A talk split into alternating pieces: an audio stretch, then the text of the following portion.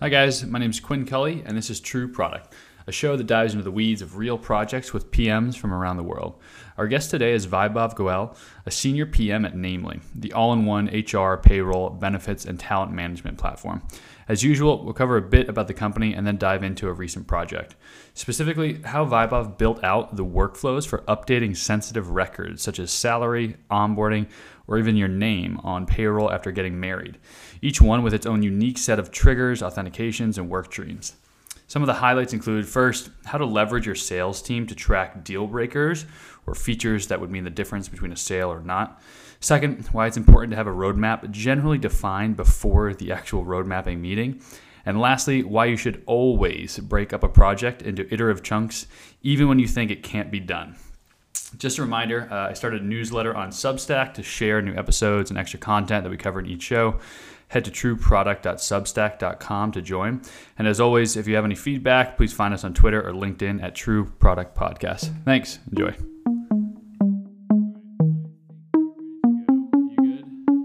Yeah, let's do it. Lovely. All right, Vaibhav. Well, great to have you on the show. I really appreciate it. Um, would love to start with just um, who you are, who you work for, what the role is, the basics. For sure. Thanks for having me. Uh, my name is Vaibhav Goel. I'm a senior product manager at Namely. Um, you know, Namely in a nutshell, we create software for HR teams to help them build a better workplace. So everything from automating daily admin work to processing payroll to predictive analytics. Nice. And when did you join these guys? It's been just over two years. Nice. And did you start as a senior PM or you started as junior? I started as a regular PM. You know, I, I, did, I worked in a startup for a little bit beforehand. So yeah that was kind of the initial foray into PM. Yeah. Um, I got promoted while on the job here. Nice, congratulations. And what does the actual um, product team look like? How many PMs are there in the business? Yeah, we have about eight PMs across the business. A couple of APMs, couple of regular PMs, couple of senior PMs, and then two directors. Nice. And then how how is the product divided up between you guys?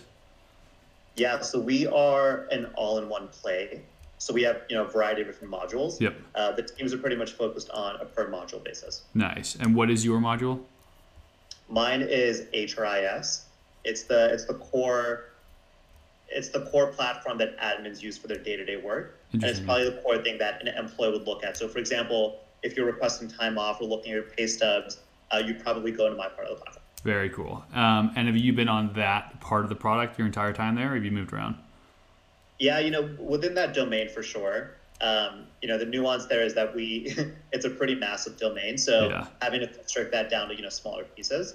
Um, but you know, more or less in that domain. Yeah, nice, very cool. Well. I would love to jump right into things, and uh, I know you got a chance to look at the prompt and everything. Um, I would love to start with really like the highest of levels of like maybe the overall objective for the year, quarter, whatever it was, and how you got to work on the specific project, and then we'll kind of flow into it.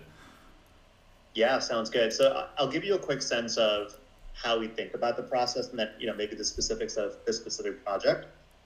Um, it very much starts at the company level, right? So establishing what does the company want to accomplish in the next six months and 12 months. I think where Namely succeeds with product management is that once that company goal is set, the individual product teams have the latitude to figure out, well, okay, you know, for this space that I'm an expert in, let me figure out what needs to get done to actually achieve this overarching company goal. Um, so, you know, in a quarterly road mapping process, just, you know, figure out the overarching roadmap. Uh, the different teams will sort of, you know, formulate their ideas. And then we all come together on a quarterly, now monthly basis, um, to, you know, talk it out a little bit, understand are there, you know, cross team dependencies we should look at? Um, are there initiatives that, you know, don't neatly fall in one, any one team? But should be done for the good, good of the company. Mm. Uh, that's kind of how we get to the overarching roadmap. Nice. So it's um, so give me an example just to be able to chew on something. And you said you switched from a quarterly to a monthly. Yeah, that one's a recent shift. Like you know, we're, we're heading into our second on that, so still still pretty new. So and and what what's an example of one um, a kind of overarching goal that you guys got passed on to? Yeah, I'll talk a little bit about you know the project. We'll talk about it in, in this podcast, which is you know, the, the company goal back in the day was to increase revenue mm-hmm. in anticipation of an IPO. And sort of, you know, in, in conjunction with that, um, increased customer satisfaction because we were seeing some trends there, mm-hmm. again, in anticipation of an IPO. Mm-hmm. Um, you know, with that being the company goal, where that landed for my team is, you know, again, as the expert in the space where I know the ins and outs of all of our different features, uh, the different pain points of them, how they address, you know, different drivers for different, you know, segments of the market. Um, knowing that the company goal was to increase revenue, Mm-hmm. there was an opportunity with one of the features called workflows, where you know, I, I'll step back for a second. You know, Namely started as a company focused on mid-sized businesses. Mhm. Uh, in anticipation of growing revenue, we were trying to increase our addressable market. And so a lot of the functionality we had was for the smaller corporation, you know, think 50 to 100 employees, and we wanted to go into spaces with 100 to 500 employees. Ah. And so how does functionality need to change for you know that bigger market? Mhm. Um, within my platform, within my space, there were some very clear opportunities to, you know, if, if you if you built this kind of thing, it unlocks this huge gate for sales. At the same time, it is a big contributor to some you know dissatisfaction and bugs.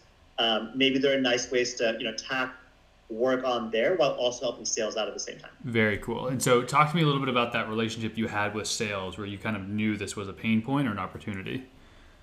Yeah, we, you know, Namely is kind of my big experience with sort of product management. So I'm, I'm still curious how this sort of out with other companies, but it, it's a very positive relationship. Mhm. Um, we've gotten to a pretty data oriented approach where on these actual sales calls, the sales team does a good job at identifying and quantifying what are misses or what are deal breakers Mhm. for sales, you know, for prospects that didn't close. So we have that data to inform a lot of our conversations.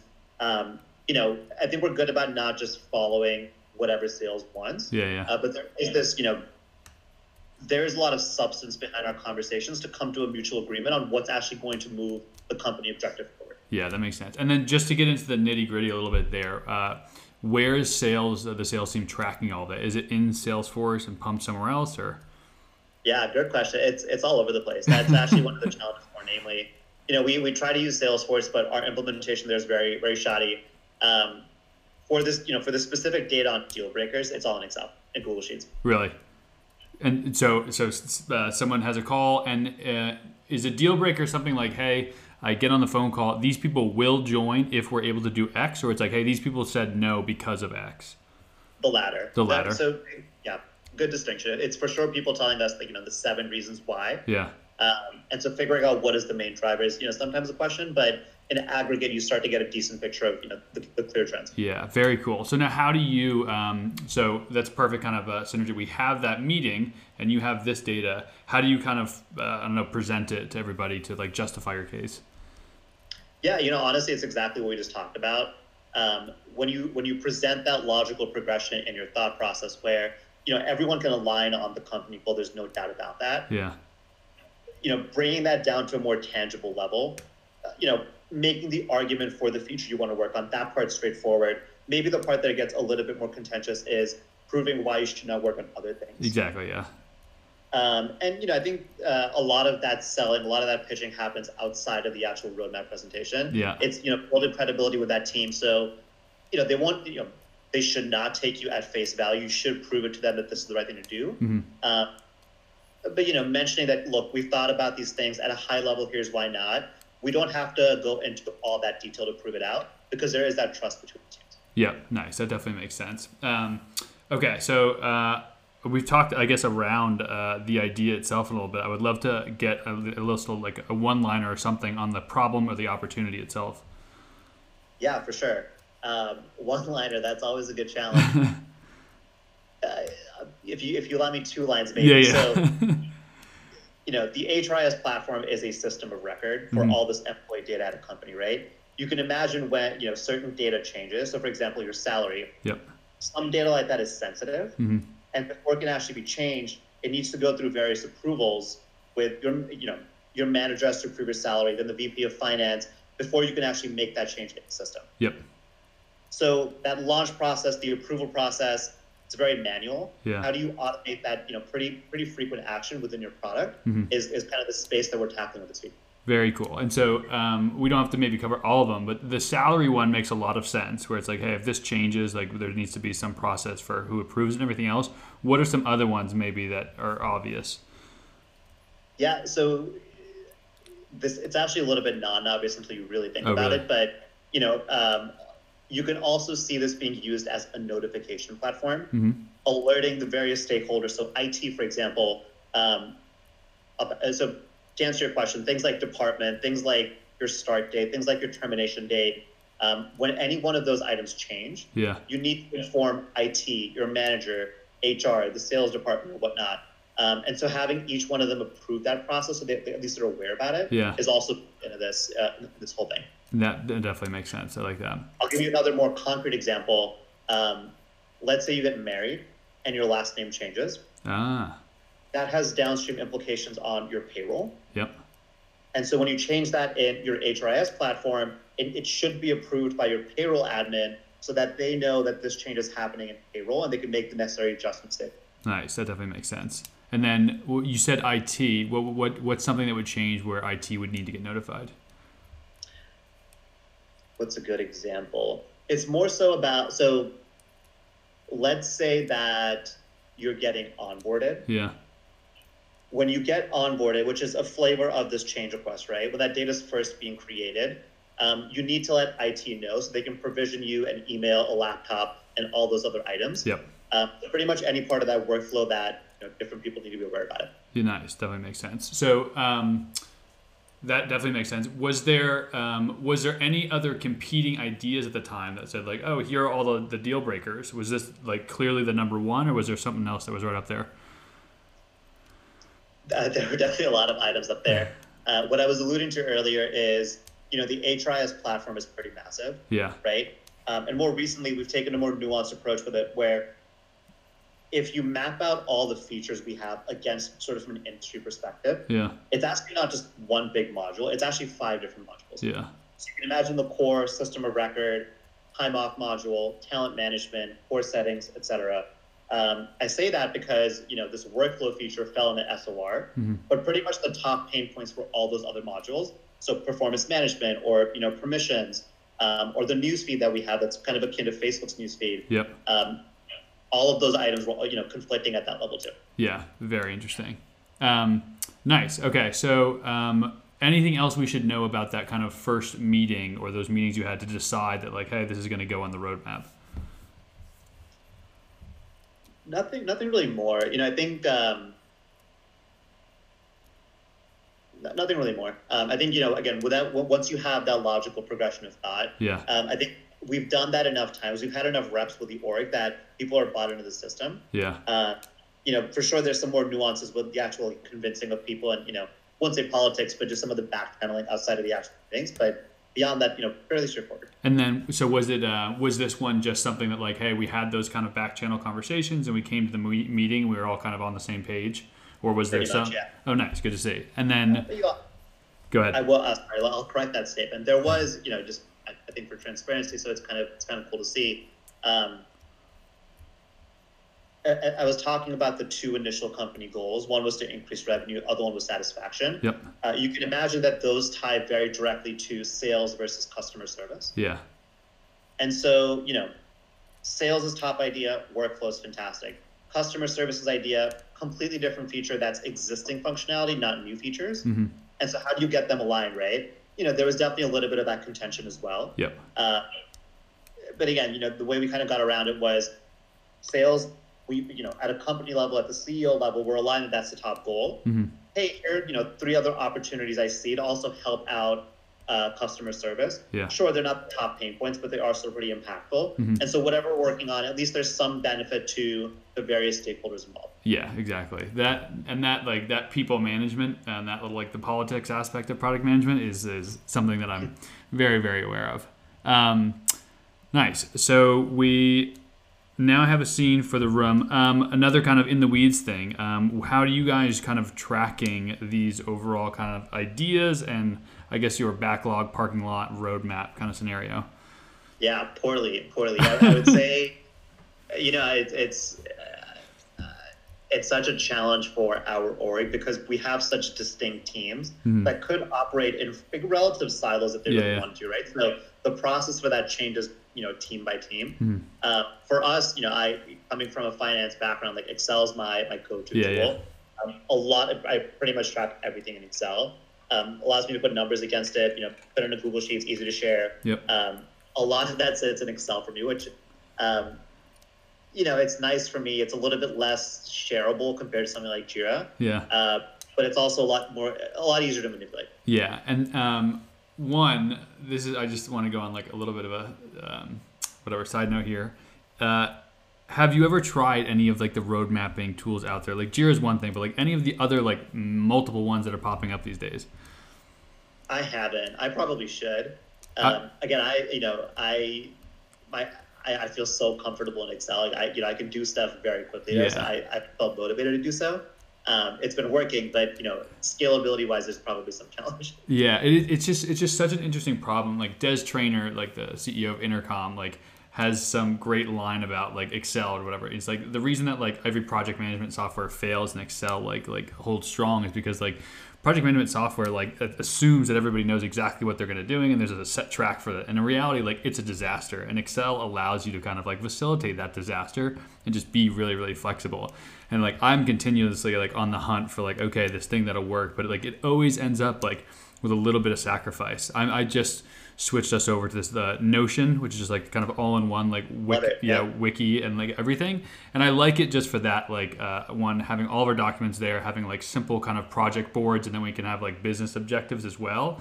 Um, but yeah, this is just such an interesting problem, and like that's one of the reasons I love having these conversations is like the realization that like yeah, we're all kind of just figuring out on Google Sheets, and like that's all right. Um, yeah, no, I, I, I, I, you need to send me that article on Intercom. I'm fast, you know, Yeah. definitely want to read that. There's another similar quote, you know, on the- maybe on the flip side that, uh, you know, every major Excel workbook out there is a multi-million dollar business failure Oh. to happen. easily. Um, so, you know, finding the balance between the two, I think, I, I, you know, I need to think more about that. Um, nice. Okay. And then and one more thing, and then we'll come back up. Um, so you have your overall roadmap in Google Sheets and everything. What happens when it gets broken into tickets or anything else? Where do those go? Those go into Jira. They do. Okay. Nice. Um, all right. So let's come back up. Um, you have now decided this is the project you're going to work on. Walk me through the usual cadence of like uh, I don't know what you do as a PM. Yeah, you know, so just to backtrack a little bit. So, Yeah, yeah. you know, you figured out the problem, you've agreed on what you're going to work on, you've got an alignment around that. Now we're actually beginning sort of the development Yeah. process. Exactly. Not even the end portion, just the development Yeah. process, right? Um, it usually starts with a conversation with design. And, you know, part of this is happening before as well, but, Mhm. you know, design is our, you know, 100% partner in product Yeah. we are spending a lot of time, you know, talking to clients, understanding what are their current pain points with the actual flow, um, mapping out the actual flow, identifying what are some of the bottlenecks. Once you have, you know, have pretty strong alignment on that, then moving on to creating the new flow, creating the new visuals, creating the new interactions, um, working with Eng along the way to, you know, get some of that technical feedback Yeah. to assess whether this design is even feasible. Um, get to a point where you know, once the designs are finalized, and just fairly bought into it already. Yeah. Yeah. Um, at that point, sort of hand it off to Eng. They'll spend about a you know some amount of time doing a technical design doc, Hmm. which is an in-depth understanding of well, okay, if I were to build this, here's my exact plan. Here are the dependencies. Here's the data model. All those good things Yeah. align around that, you know, socialize that with some of the architects who have a broader understanding of the platform. Um, finally, you know, actually start dev work on it. Um, you know, Eng Manager takes over, you know, starts mapping out the sprints, goal planning, all that good stuff. Um, and that's pretty much it. That makes a lot of sense. So there's a few things I want to touch on. One, obviously each project is different, but what are some of like the um, most important or most valuable aspects of that design process for in your mind? a lot of it is preempting future questions Yeah. to save time on development and to kind of you know increase your overall velocity Yeah. so you know before workflows i had a different project or i've seen different projects that have you know gone a lot worse um, what went worse about them is it felt like product and design would act you know a little bit more in a silo without engineering Yeah. and in those interactions, you know, design product would spend a lot of time, would have all this data, would have all this user feedback to say, yes, this is the right design. hmm And then when you talk with engineering, they're like, well, if you thought about it this way, it'd be 2x simpler. Or, hey, what about that? That's, you know, something cool to think about.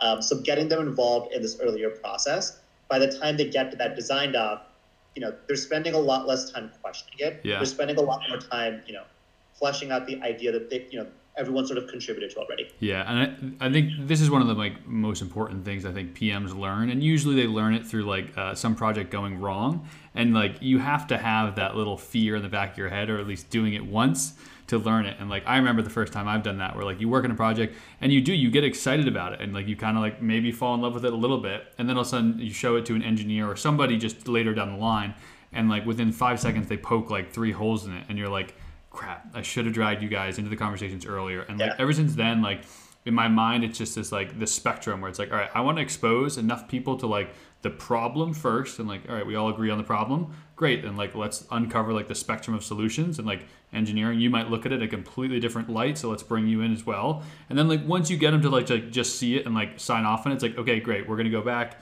We can poke around in it, but we're gonna get you like touch base every now and then. For sure, I, and I think the the dirtiest part of it, which I, I think this is actually the toughest part about doing that. Still, I still, you know, I think it's still a challenge for me even today.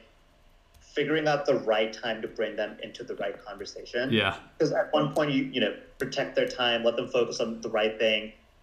You know, bring them in too early. The problem's not defined enough for them to actually get their, you know, Yeah. wrap their heads around it. Um, and I think where I've landed on it is you just need to find one or two leaders for engineering Mhm. that just stick with you throughout the process. yeah. This this is Not necessarily. I was just gonna say this is something we adopted uh, a few months ago. It's just like uh, our process, is like, hey, as soon as there's a problem statement, we'll have a little like um, team sync around like this project. We call it the kickoff, and that's when we assign a lead engineer. It's like, hey, you are responsible as a lead engineer to kind of like relay other stuff um, and drag you in instead of like having like multiple people throughout the project. That's awesome. Yeah, that sounds great. I like Um, that a lot. nice. So, um, anything else, any specific that kind of comes to mind throughout that process for this project in particular, throughout design and kind of handing it over to engineers? Uh, what do you mean? What part of it? Uh, was there anything that came out, any anything uh, surprising that came out through the design process of like, ooh, actually, like we we thought we were going to do it this way, and this is actually a completely different version. Yeah, for sure. You know, part, part of it was that, you know, just to complicate the story, like most companies, we're moving to microservices now. Yep. And so this challenge of going from this monolithic, you know, Ruby Ruby code base to services, you know, do you do a full migration or if you're doing it kind of halfway, then what functionality can you bring over? And so, you know, a long way of saying we did not make the full migration. Um, we kind of had to do this hybrid approach. And in doing so, we had to make some compromises on what kind of functionality we could offer. Mhm. So I'll give you an example. You know, I was talking earlier about that approval process, the routing process Yeah. um, you can imagine that there are different types of approvers. It could be the employee's direct manager, could be you know the head of their department, it could be you know the entire HR team. What are those different types of roles? Um, we're not able to capture all the different types because of this transitionary period, and so having to scale back some of that, and you know go to clients and be like, oh, I, I know you really want this, but I can't give it to you right now. Um, you know, those are some of the surprising conversations at the time, which I think I've come to expect that now, but back in the day it was definitely a lot more surprising than I thought it would be. Yeah, that definitely makes sense. Um, all right, great. So um, you hand it over to engineers, they build it. Talk to me a little bit about uh, maybe the testing and releasing process. Yeah, testing and releasing. I'll say for this project, we were still behind the times on it. Really? We still, you know, we had a QA engineer. It was very manual. Um, you know, that you know, uh, you'd have a QA plan, and sure, you know, some of it was happening along the way, but the majority of it actually happened towards the end. Yeah. Uh, and actually, speaking to releases about that, I think one thing that was tough about this project was not making it iterative enough. Interesting. It felt like one large project, and you know there were some portions of it for sure, but Mhm. uh, for the most part, a lot of it kind of came out towards the end, hmm which has a huge, you know, ob- the, the obvious problems that you're not getting enough feedback along the way. If you happen to do something wrong, then you know it's harder to course correct. Um, that's a bunch of rambling, but No, no. uh, you know, that was kind of that was kind of the that's kind of how I uh, planned out for that one. Nice. That makes sense. Um, so, um, and when you guys actually release this, is it released to everybody? Is it released to a certain segment of users? We we end up releasing to everyone usually. It, you know, in this case, we had a bit of a phased rollout. Yeah. Um, you know, in this case, because this new functionality was mostly for larger clients. Mm-hmm. You know, that's what we tested out with first.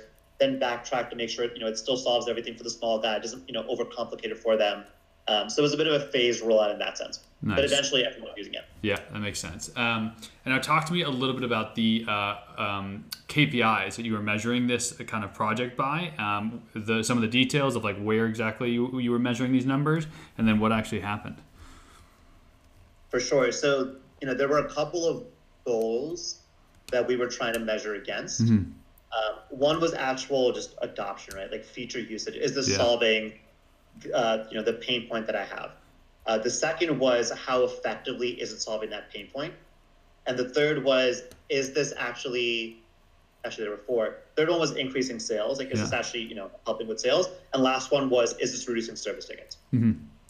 So more tangibly for each one of those, um, on the first one with uh, you know usage, just straight up adoption numbers.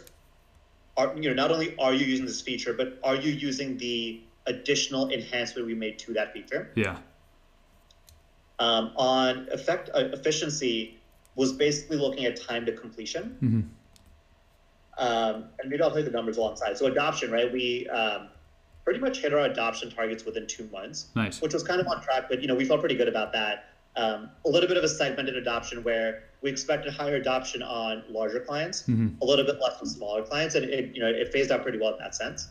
Um, on the second one, with effectiveness, was looking at time to completion of the actual workflow. Yeah. So before, from you know kickoff to final approval, that took maybe 12 days. Mhm. With after this release, it took five days. Nice. So it felt pretty good that it was actually solving you know that portion of the automation too. And that's and for, for that one exactly uh, from kickoff to sign up. What did- what was the example you're using there? So if somebody's onboarded or The kickoff to completion, you're saying? Yeah, so you you were saying that we're measuring the time between like somebody starting this task and like somebody completing this task. And what what exactly was the task in mind? um, I'll give you a simpler example. So that, that that wage change, right? Yeah, yeah, But you got promoted and you're changing your salary, your job title, and you know maybe a direct report. Mhm. Um, I kick it off on Jan first. yep. How many? You know, it's going to go through seven people before it's finally approved. How long does it take to get through those seven people? Nice. So you bucketed all of these tasks and said, hey, overall everything went from ten days it was down to five or something. Pretty much, yep. Nice. That's great. Um, that was two. The third one was sales, which you know that was a bit more qualitative. I, You know, didn't have as much as many numbers for that. Yeah. Or harder to attribute that to sales exactly. Uh, but definitely with you know demo, um, our pre-sales folks, our sales folks, you know, definitely heard positive reactions there. That clients were reacting, you know, the way they wanted to. Um, and then lastly, for satisfaction in bug, you know, which we measured through bug tickets, um, we saw a you know close to 55% reduction in tickets for that category Nice. um, we felt pretty good about Love that. That's great to hear. Um, okay, so we've covered release, we've covered um, overall KPIs and everything. Um, if you could go back and adjust anything about this project or anything in there, what would you change, if anything? yeah the big thing is you know what i mentioned earlier about making this more iterative Yeah.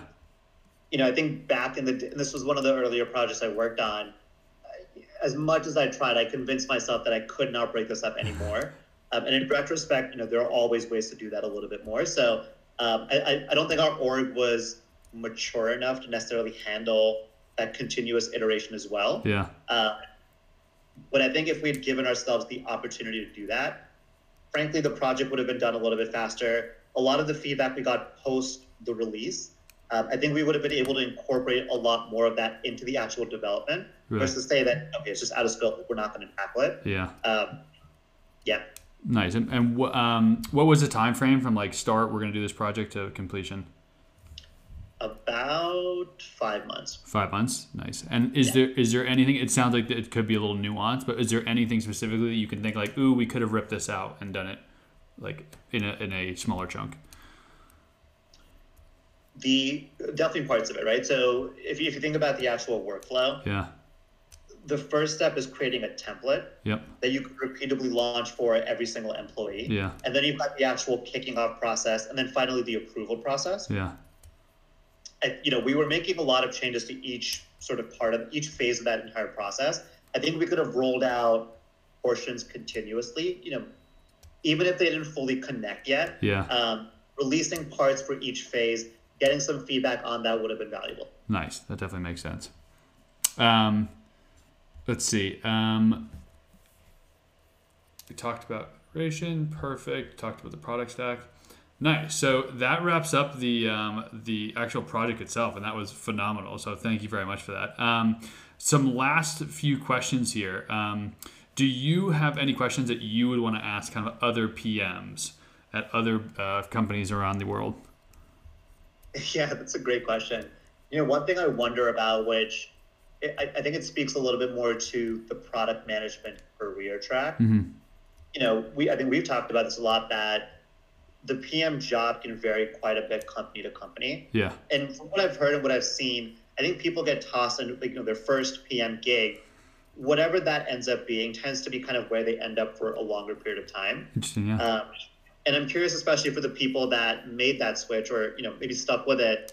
Um, how do they, how do you think about figuring out like, you know what this job can be and what, what you actually want to specialize? in? Like, what kind of PM do you want to specialize being? Yeah, yeah, exactly. How did you do you think um, where are you on this journey right now? Do you think you've like seen all there is to see and you've you've chosen what you want to do? do you think there's still something behind like the curtain? I, I think I've gotten a good sense of what's out there. Really? Not even having experienced it, I think I understand the different levers. Yeah. Um, you know, I'm definitely biased. like, You know, like, like I said, I'm a little bit biased towards the experience I've had myself with B2B um, enterprise, of, of course. Um, so, you know, some things like that I'm pretty solid on. hmm I think other things like the actual stage of a company, that, you know, that's one filter I use for tracks out there. Um, you know, Namely's been a fantastic opportunity in terms of understanding businesses that are trying to scale. Yeah. I think it's also helped me realize that as much as I, you know, I enjoy that space, but I think I would enjoy earlier stage a little bit more. hmm So that's kind of the next, you know, hypothesis or the next thing I want to see if that, you know, if that's actually true. Yeah. Uh, and then make overall assessment on, okay, well, I've done early stage, I've done, you know, skill stage.